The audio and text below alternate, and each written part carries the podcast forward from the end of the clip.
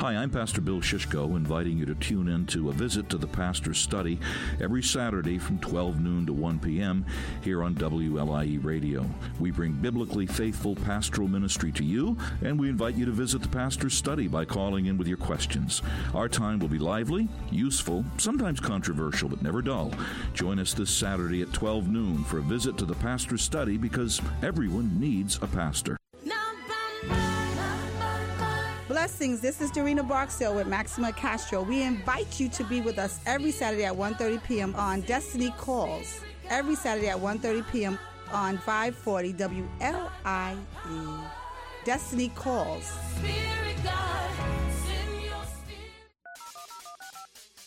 Download our free WLIE 540 AM app and get all the information you need right on your smartphone. Find our app at WLIE540AM.com or visit the App Store right from your phone. Our way of saying thanks for listening to WLIE 540 AM.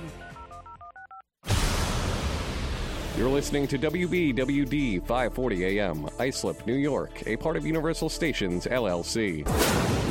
The views, opinions, and statements expressed in the following program reflect the views of program contributors and do not necessarily reflect the views of WLIE Radio, its management, or its sponsors. For questions and comments, please send us an email at WLIE540AM radio at AOL.com or visit us at WLIE540AM.com.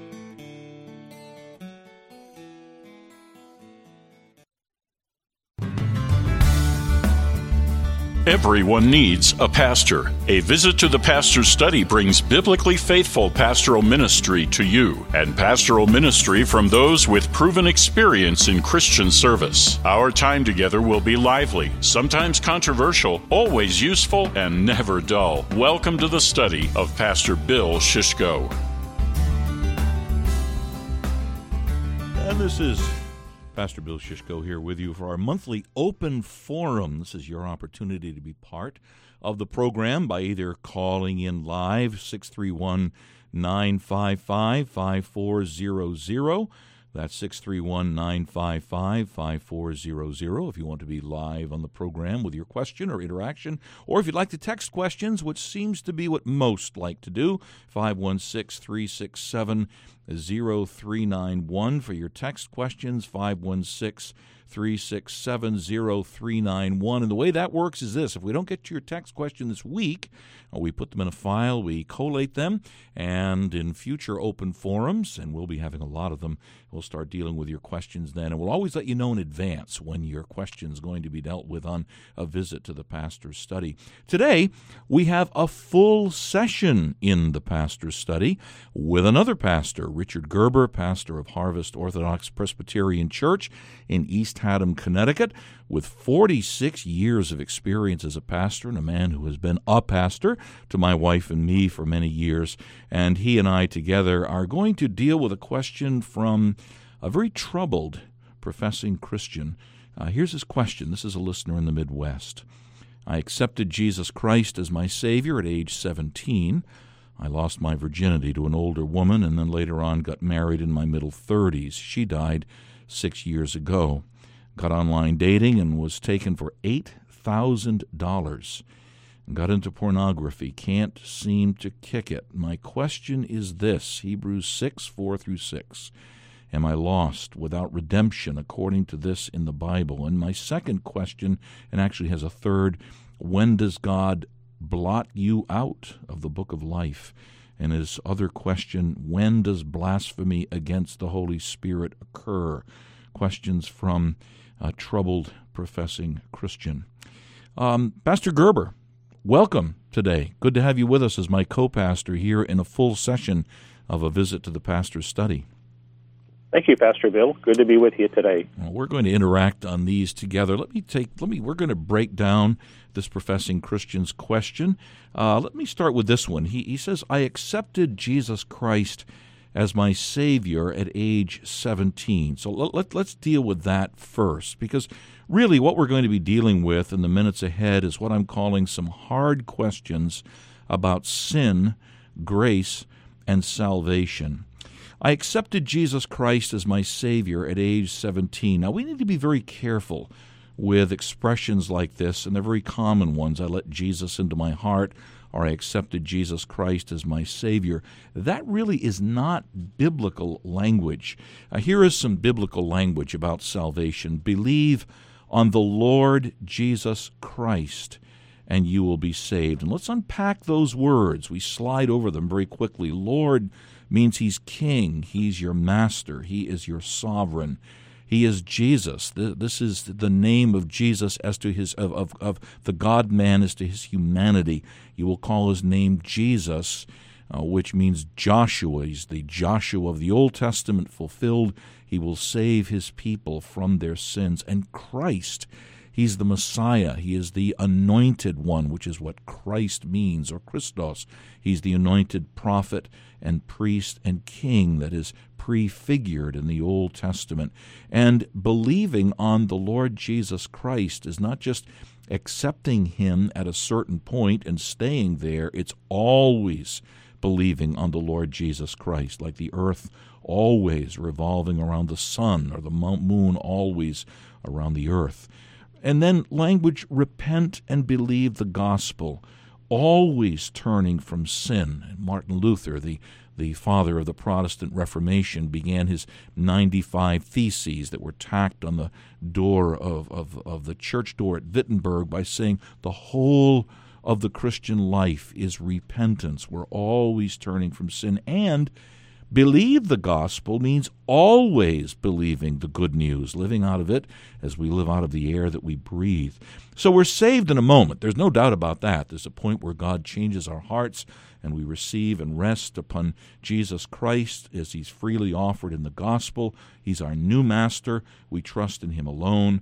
And then there's evidence of that. The evidence is we become disciples, we become followers of Jesus.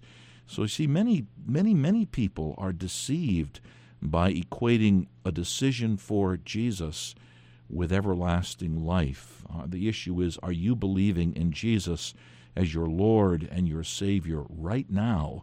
And what does that mean? Um, Pastor Dick Gerber, things you'd like to add to that?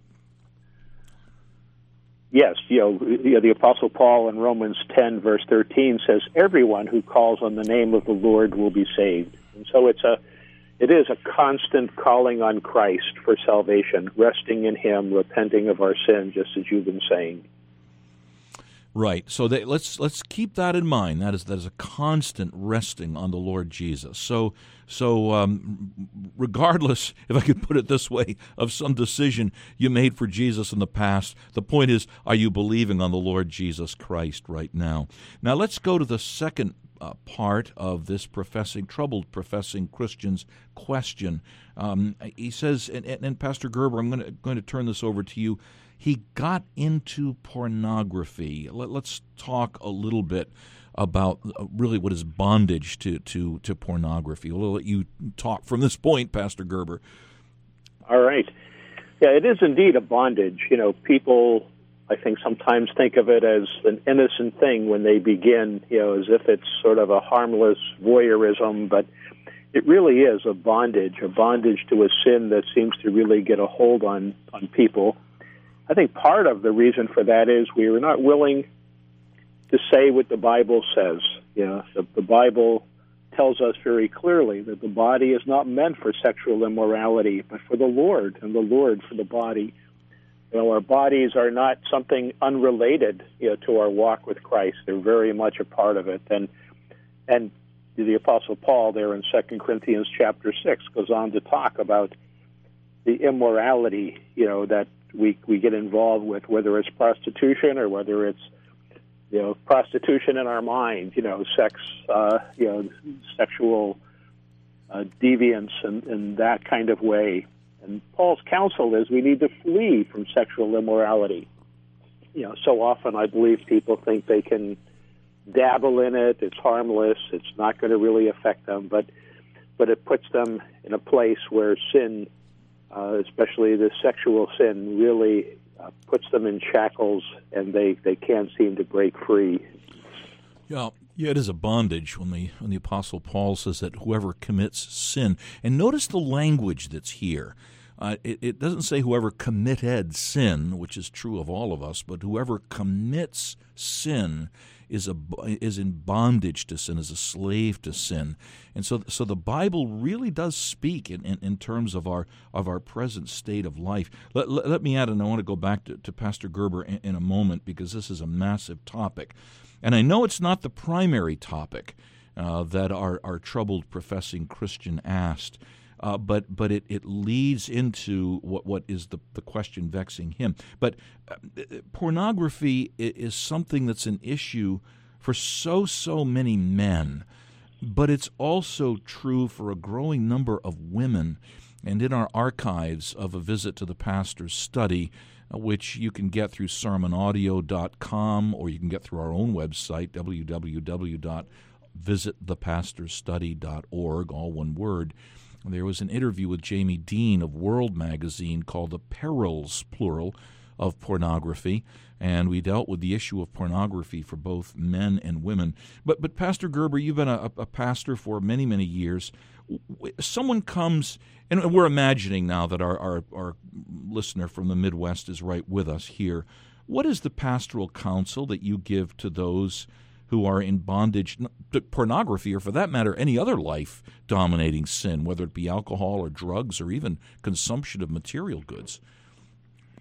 I, think a key point is accountability. Um, you know, pornography, especially, is something people are usually engaged in in in secret and private, uh, and you know, it, it's so without accountability it's so easy to get sucked back into it, to think that it's not hurting me, it's not hurting anyone else. Uh, this isn't uh, really affecting my relationship with the Lord, but it is. And so we need to be accountable to other people. We need to find, you know, this man needs to find another man, uh, maybe an elder, maybe a pastor in his church, um, you know, and and be willing, you know, to really be totally open and honest with him uh, not you know talking in vague you know roundabout kind of ways, but admitting you know that he's really addicted to pornography. Uh, being willing to be open about the circumstances in which that normally happens, and coming up with a plan, you know, with that uh, Christian brother to to be accountable, to uh, you know, having someone who's going to pray with him, having someone who's going to ask him the hard questions, uh, as to whether he's fallen and needs to repent. Uh, without that, you know, it's it's so easy to just, you know, wish we could do better, but not put any any real steps in place, you know, to turn away from our sin.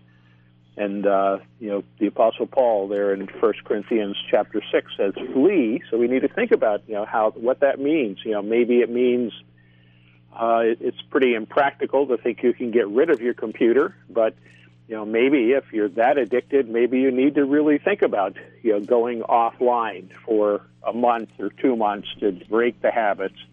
Uh, maybe you need to have a plan that when you're feeling tempted, you're going to get out of the house, you're going to go for a walk.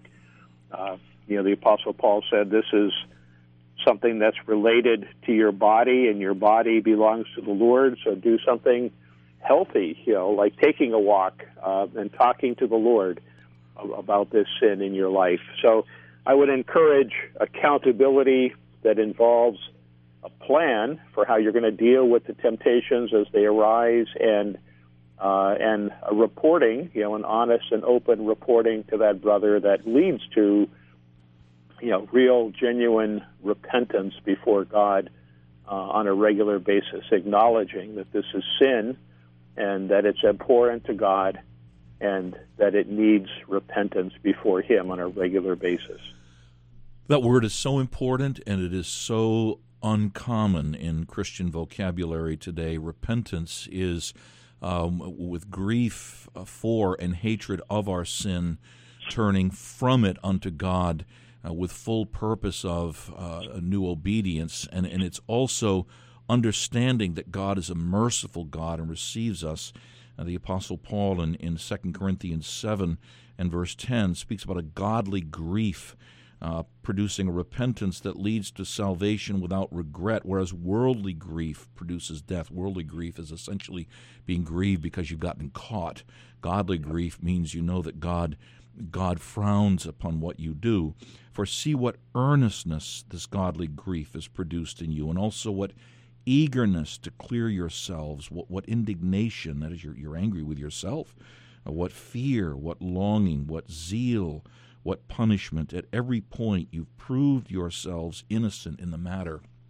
And that language, we'll, we'll be dealing with it as we go through the program, demonstrating by our lives what our faith commitment really is.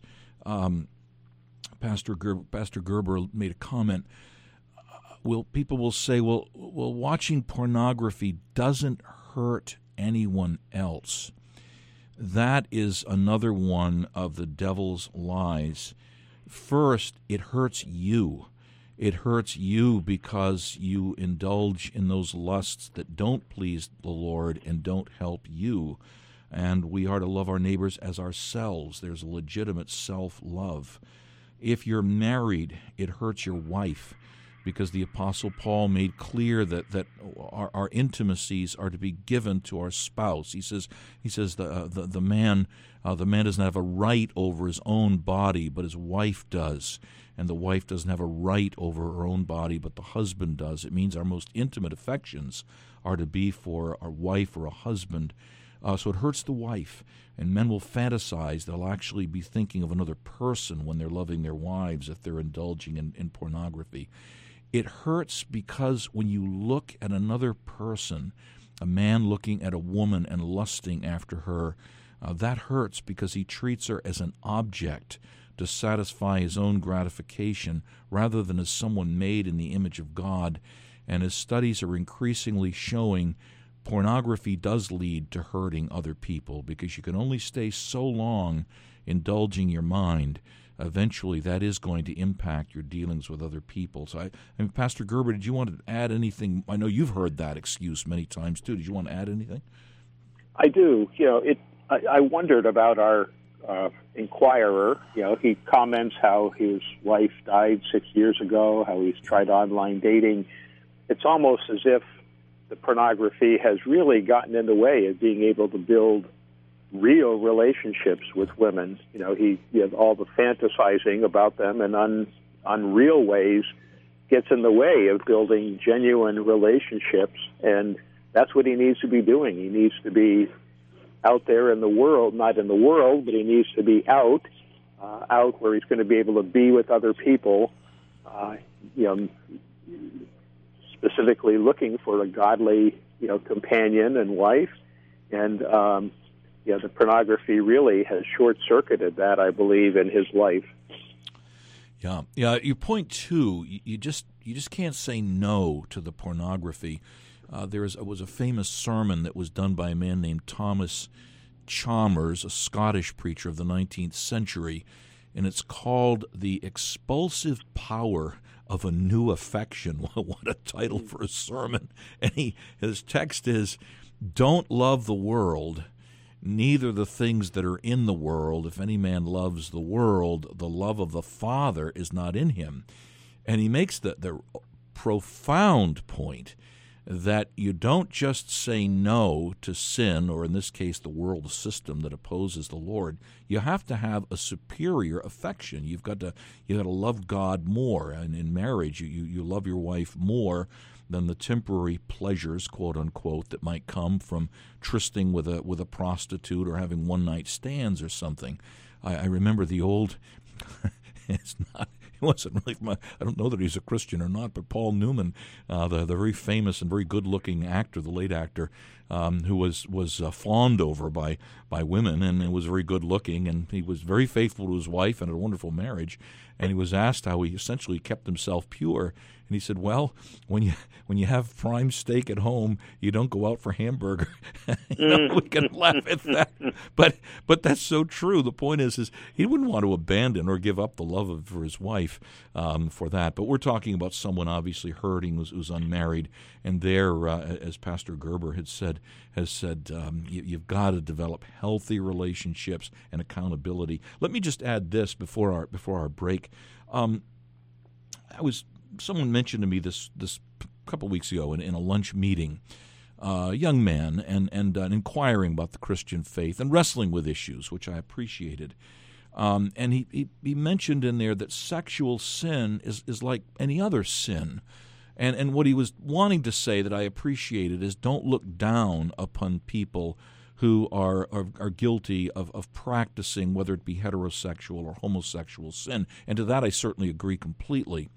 But the Bible does put sexual sin in a particular category uh, when Paul says every other sin a person commits is without the person. Um, but but sexual sin, fornication is within. It affects something in our inmost being uh, that, that is not affected by alcohol or, or by drugs or something else. I've called sexual intimacy the holy of holies of human relationships, and and there's a reason for that, which we'll get to toward the end of the program. Um, but but the fact of the matter is, this is a real battle. Uh, the book's uh, Every Man's Battle, uh, the book Every Man's Battle is right in dealing with pornography. We're all in this together, men. Make the distinction, though, between whether it's reigning, dominating sin, that is, you just give into it and are enslaved to it, or remaining indwelling sin, remaining indwelling sin is is, is uh, Jesus is, is your is your master. He's your Lord. But the world and the flesh and the devil are like snipers that are shooting at you. Uh, that's different than being under the tyrant of the devil. You have to make that distinction. Um, so that's important. We'll come back to that a bit later. And as Pastor Gerber said so so rightly, you must be accountable to others so that uh, you you can help keep yourself pure in these things. Our live call in number, if you'd like to call in with your question, as we're dealing with some hard questions about sin, grace, and salvation, 631 955 5400. Or if you'd like to text your questions for any future program, any future open forum, 516 367 0391. We'll be back with our open forum, some hard questions about sin, grace, and salvation after this message from the voice of a visit to the pastor's study. That great city, New York. Metropolitan New York is the largest city in the United States. And with a population of over 20 million people, Metro New York is one of the largest cities in the world. And what's more, Metro New York is home to people from every nation of the world. To reach Metro New York is to reach the world. But churches faithful to historic Reformation Christianity in the Metro New York area are few and far between. The mission fields of Metro New York are America's richest and most neglected. Reformation Metro New York is an agency by which the Orthodox Presbyterian Church is planting and developing biblically faithful churches and church ministries in the Metro New York area. Through Reformation Metro New York, you can help promote the outreach of this program, a visit to the pastor's study, and other projects designed to further the ongoing reformation of the church. That and church planting are the great passions of Reformation Metro New York. For more information, check out the website at reformationmetrony.org, where you'll get a personal look at the ministries of the churches, pastors, evangelists, and teachers of the Orthodox Presbyterian Church in the area, and you'll learn how you can be a part of our labors. We need your help. Here's the site again reformationmetrony.org. Thanks for your interest and your help. Remember that great city, New York. To reach Metro New York is to reach the world. Now back to today's edition of A Visit to the Pastor's Study. Pastor Bill Shishko here with you. This is our open forum program. Some hard questions about sin, grace, and salvation. Our line's open if you'd like to call with a question, 631 955 5400, or you can text your questions anytime during the week uh, for our future programs or for this one, 516 367 0391. Our questioner from a troubled professing Christian from the Midwest. Let's do the second part of his question, and before our break at the middle of the hour, we'll uh, begin dealing with this. Hebrews 6, 4 through 6. Am I lost without redemption? according to this in the Bible as he deals with, with sin, whether it's be reigning, dominating, or remaining indwelling. Let's read Hebrews 6 and verses 4 through 6. They are very challenging texts and trouble many people when they hear them. Um, for it is impossible, in the case of those who have once been enlightened, who have tasted the heavenly gift and have shared in the Holy Spirit, and have tasted the goodness of the Word of God and the powers of the age to come, and then have fallen away. It doesn't say fallen into sin, and then have fallen away.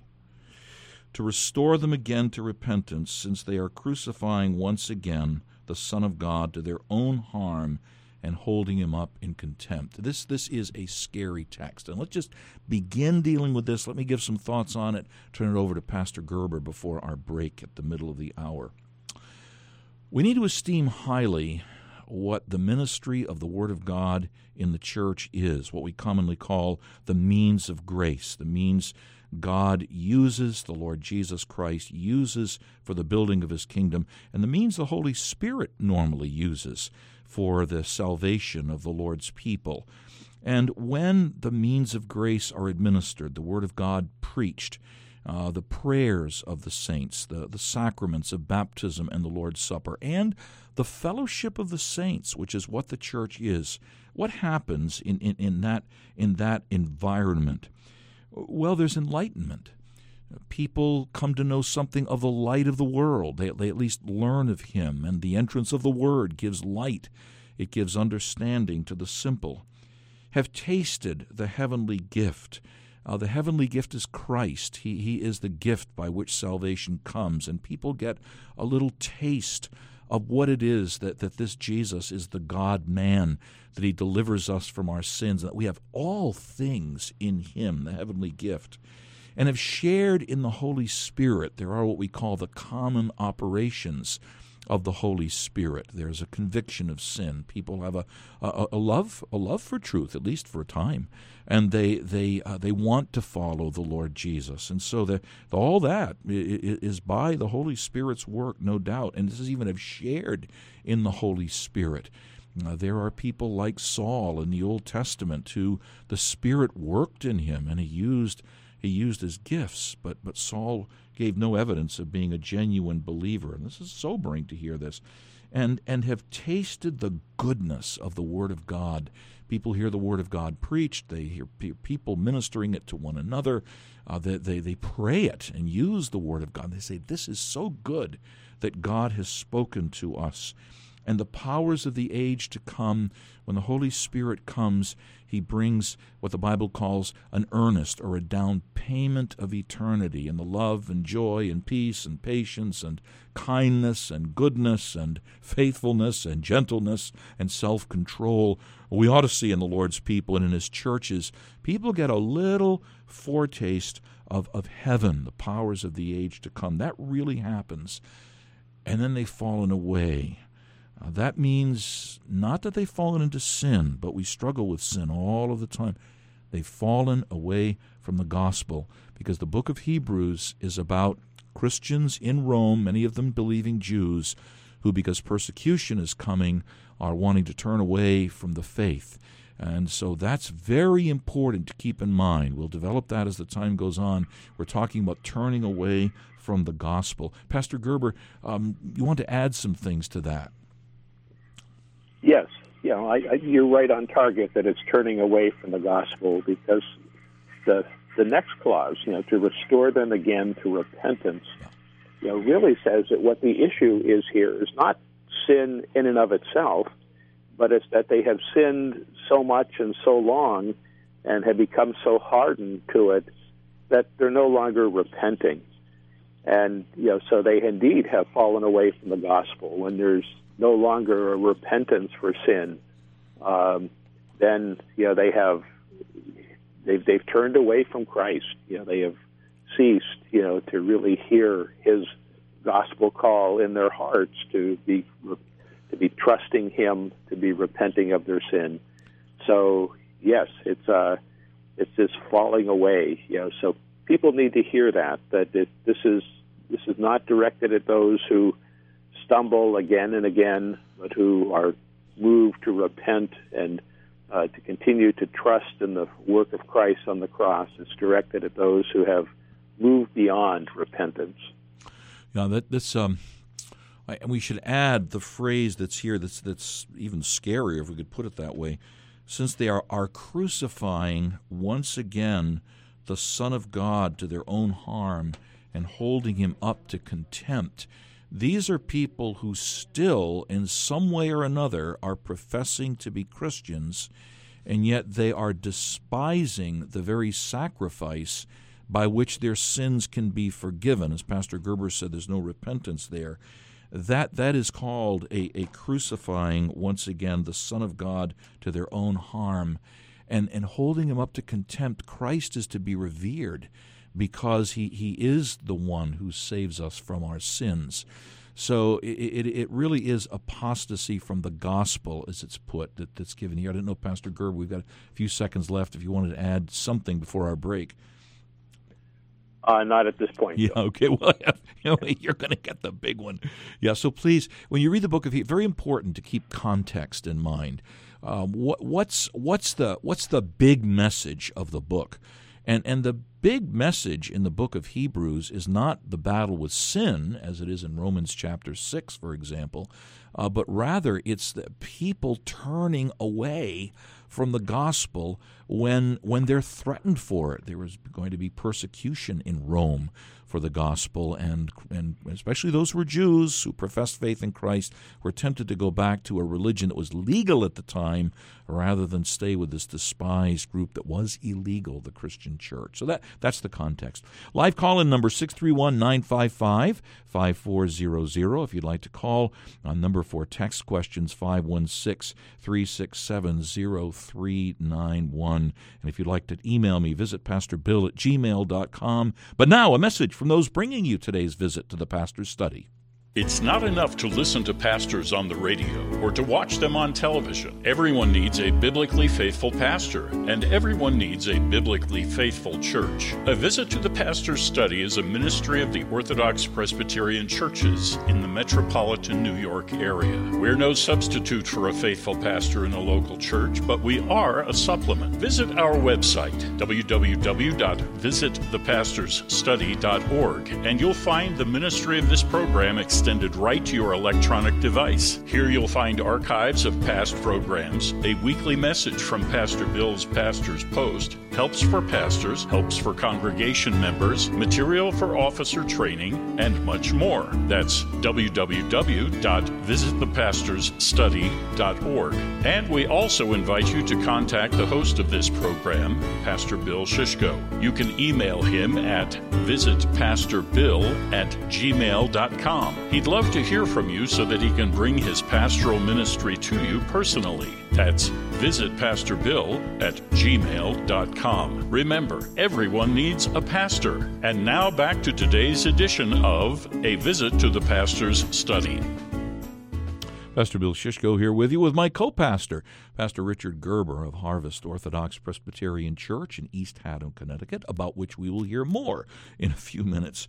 We're uh, having our monthly open forum, and uh, we are fielding a lengthy question that includes this when, when does God blot you out of the book of life? Let me read the texts, and I'm going to give this one to a man of even more pastoral experience than I have. But um, there are a number of references, actually, to, to the book of life in the scriptures or the Lord's book.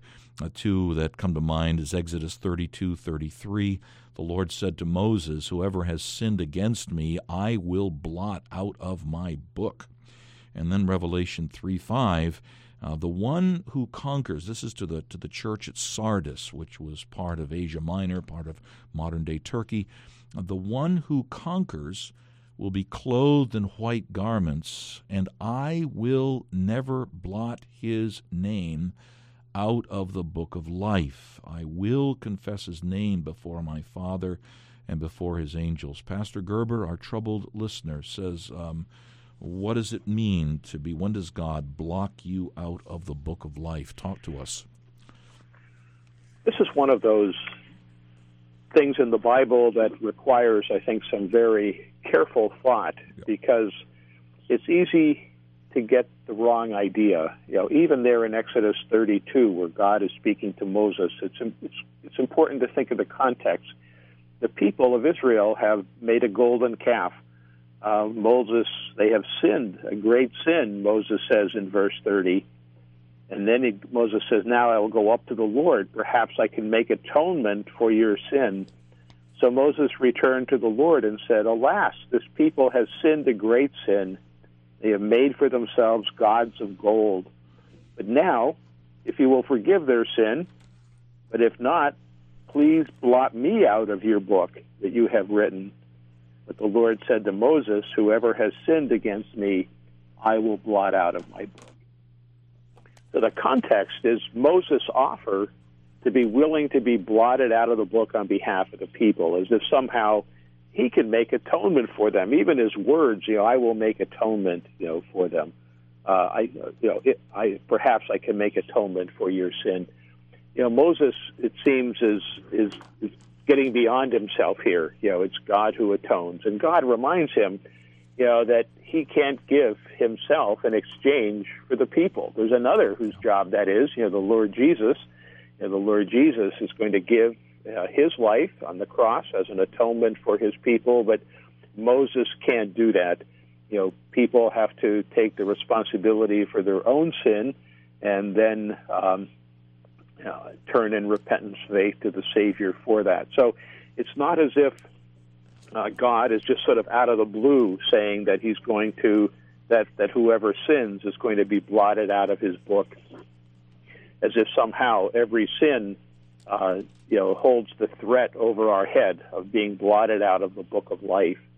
You know, there's plenty of other places in the Bible that talk about sin and the need to repent and to turn to God and how God is ready to hear us and to forgive our sins. So it's not as if God is holding a threat over our head uh, that that if we sin, you know, we're going to get blotted out of, of the book of life. We're going to lose our salvation somehow. Yeah. In fact, in, in Revelation, you know, the next reference to it in Revelation ties uh, in a very clear way, you know, the being blotted out of the book of life to uh, in a much more positive sense. In Revelation 13:8, says, All who dwell on the earth will worship the beast, everyone whose name has not been written before the foundation of the world in the book of life of the Lamb who was slain.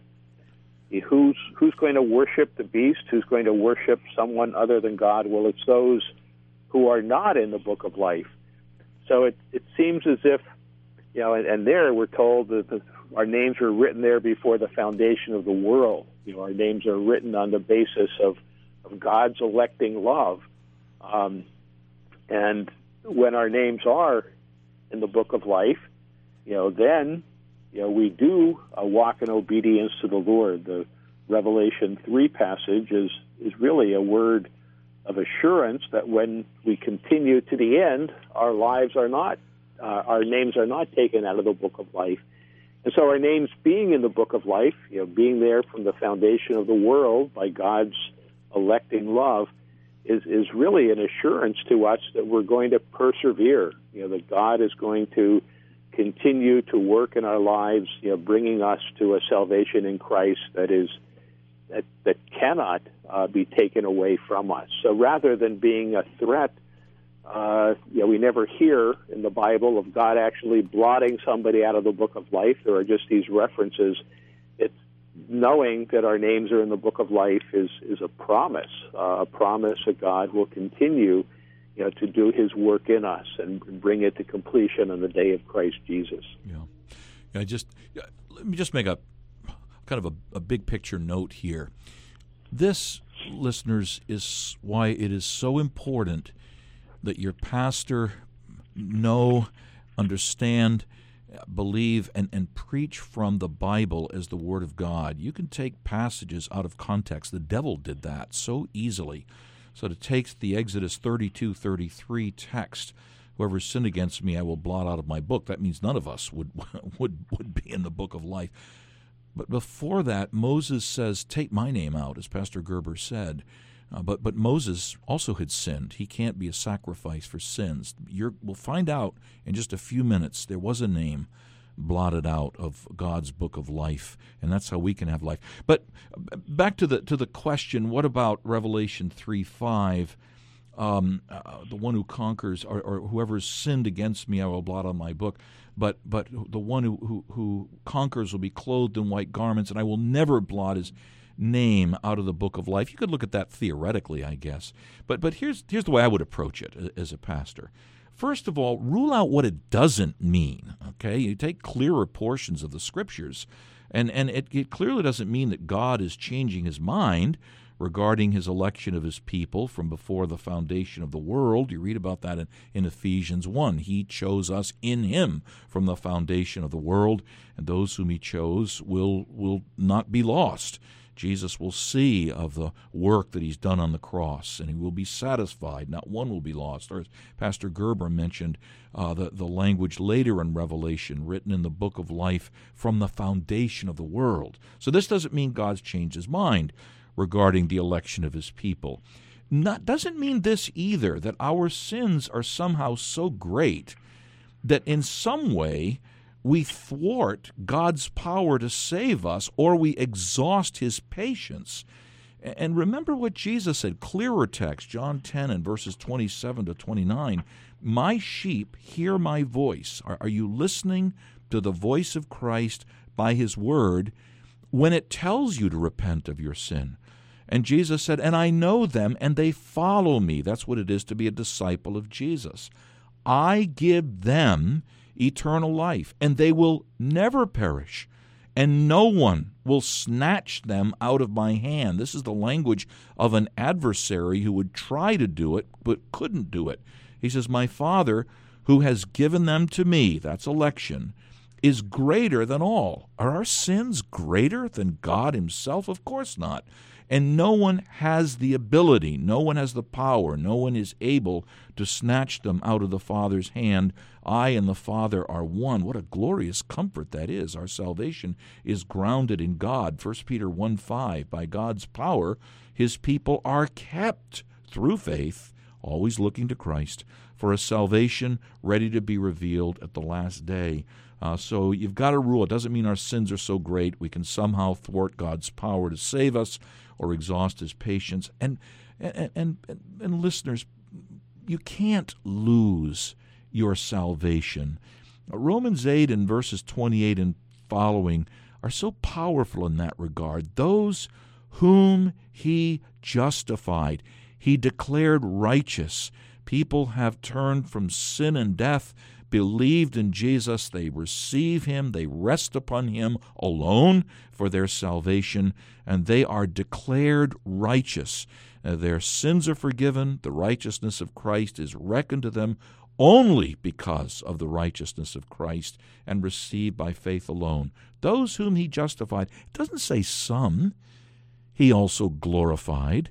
It as Those he also glorified. Those who are saved by God's grace and justified and adopted, they're all going to be glorified. And before I go any, any further, Pastor Gerber, you want to add to what the text doesn't mean, speaking about blotting names out of the book of life? Well, it doesn't mean that we lose our salvation. You know, it, it uh, you know, it certainly you know, just because Roman or Revelation three, you know, talks about that possibility, I don't think that we need to, to say that indeed, you know, that's what God is going to do. The rest of the Bible makes it very clear. Those who are truly His, those whose names are there in the Book of Life, you know, they're they're not going to be blotted out. Um, it's a reminder, certainly, that that we can be outside uh, of God and that if that's where we are, that that's what our life is demonstrating, that we need to hear the call of the gospel to repent and to believe. uh, that we might have life everlasting. And so it, it's a warning to us, but it's not um, it's not something that we need to worry about as Christians. Yeah. Yeah, let, let me again build on what Pastor Gerber mentioned before when he talked about the context in Exodus 32. Look at the context of this uh, statement in, in, in, Revelation 3 5, all being blotted out of the book of life. Uh, look at the whole passage. Revelation 3 1 to 6. You have a name, he says to the church in Sardis, you have a reputation for being alive. That's that's what the Lord's people are supposed to be, alive in Christ. And churches are supposed to be churches made up of of, of living stones because they're they're in union with the living God through Jesus. But he says to the to the people in Sardis, the church, to the church in Sardis, you're dead. In other words, there's a profession of faith in Christ, but not apparently a possession of the life in Christ, or at least it doesn't seem that way unless they repent. Now, let, let, me put it on our parlance today.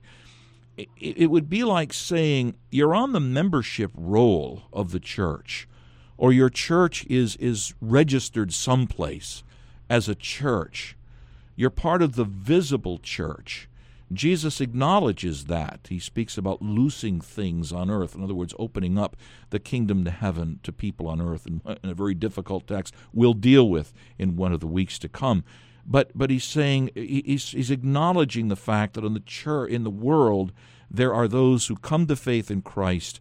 They're regarded officially as part of the visible church. And of course, Jesus in, in Revelation 3 is walking among the lampstands. He's walking among the churches. And he says, unless you wake up, verse 2.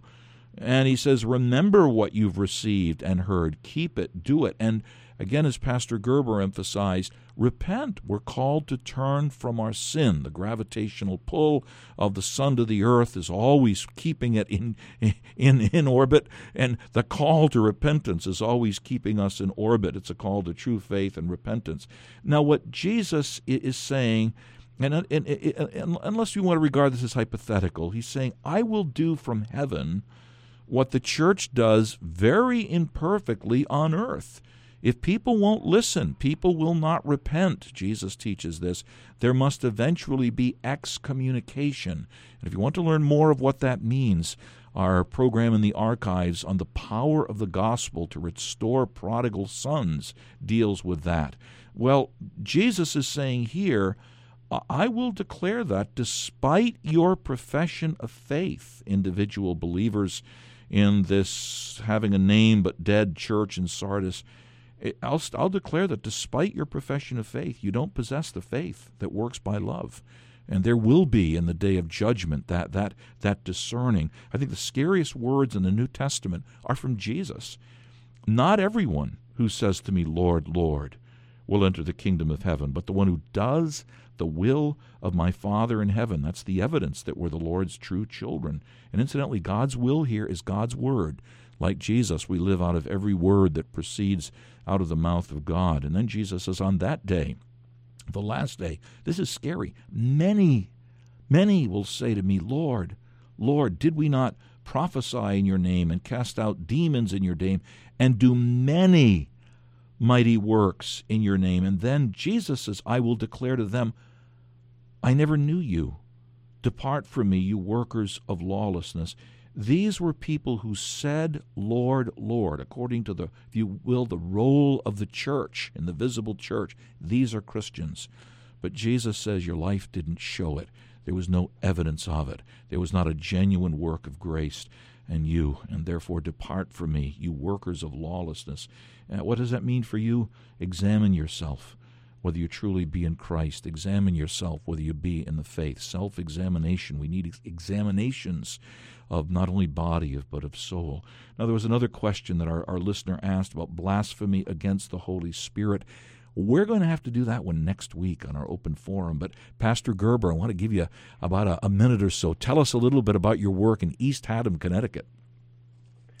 Harvest Church is a newer congregation of the Orthodox Presbyterian Church. We're still a mission work.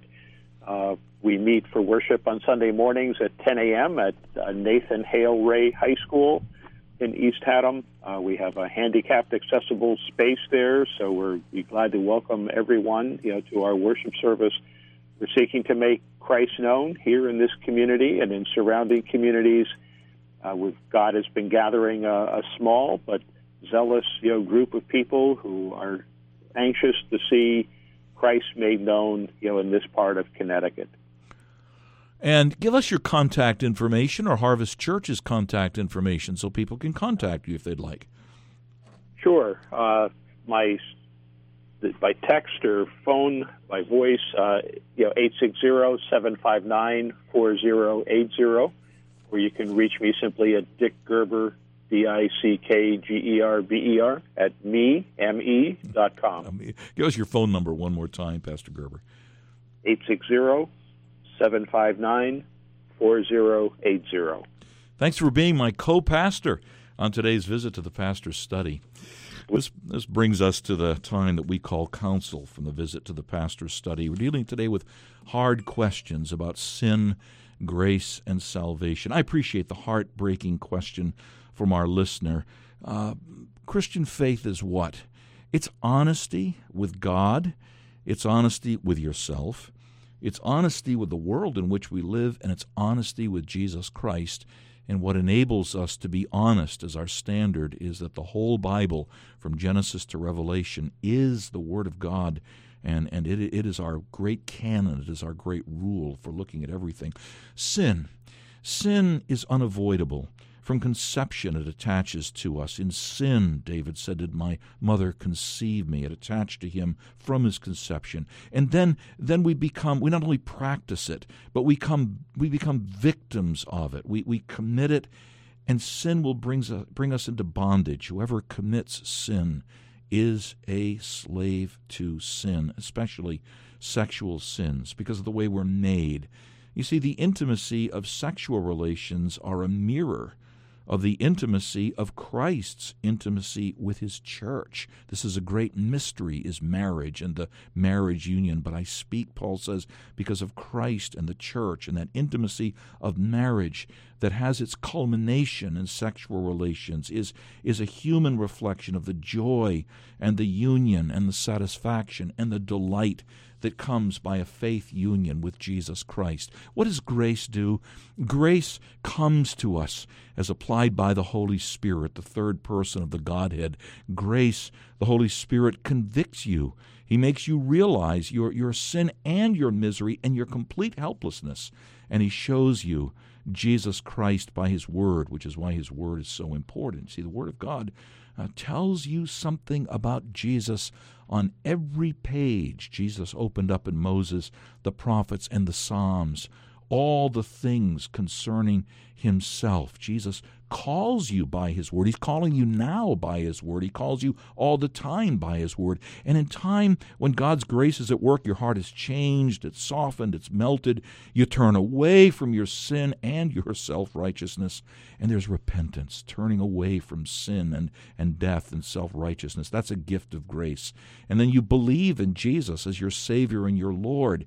He, you know he's God, and he's a man. He identifies with you, and he's a prophet who teaches you, and he's the priest who died for you and prays for you. He's your king. It's package deal. What God has joined together.